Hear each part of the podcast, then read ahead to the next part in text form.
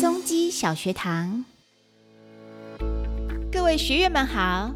你们有没有发现，夜晚抬头看飞机的时候，是不是有几种不同的灯在亮？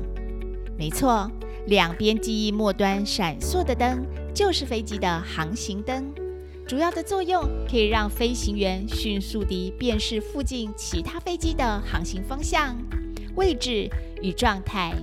左翼前为红灯。右翼前为绿灯，而两侧机翼后侧及尾端则是白灯。有没有记起来呢？现场直接来考考各位。如果看到前方飞机的航行灯是左红右绿中间白，代表什么意义呢？没错，表示这架飞机是跟你的飞机同方向顺航。那如果在远方看到飞机航行灯是闪烁着红白灯或绿白灯呢？红白灯代表前方的飞机朝左方航行，绿白灯代表朝右方航行。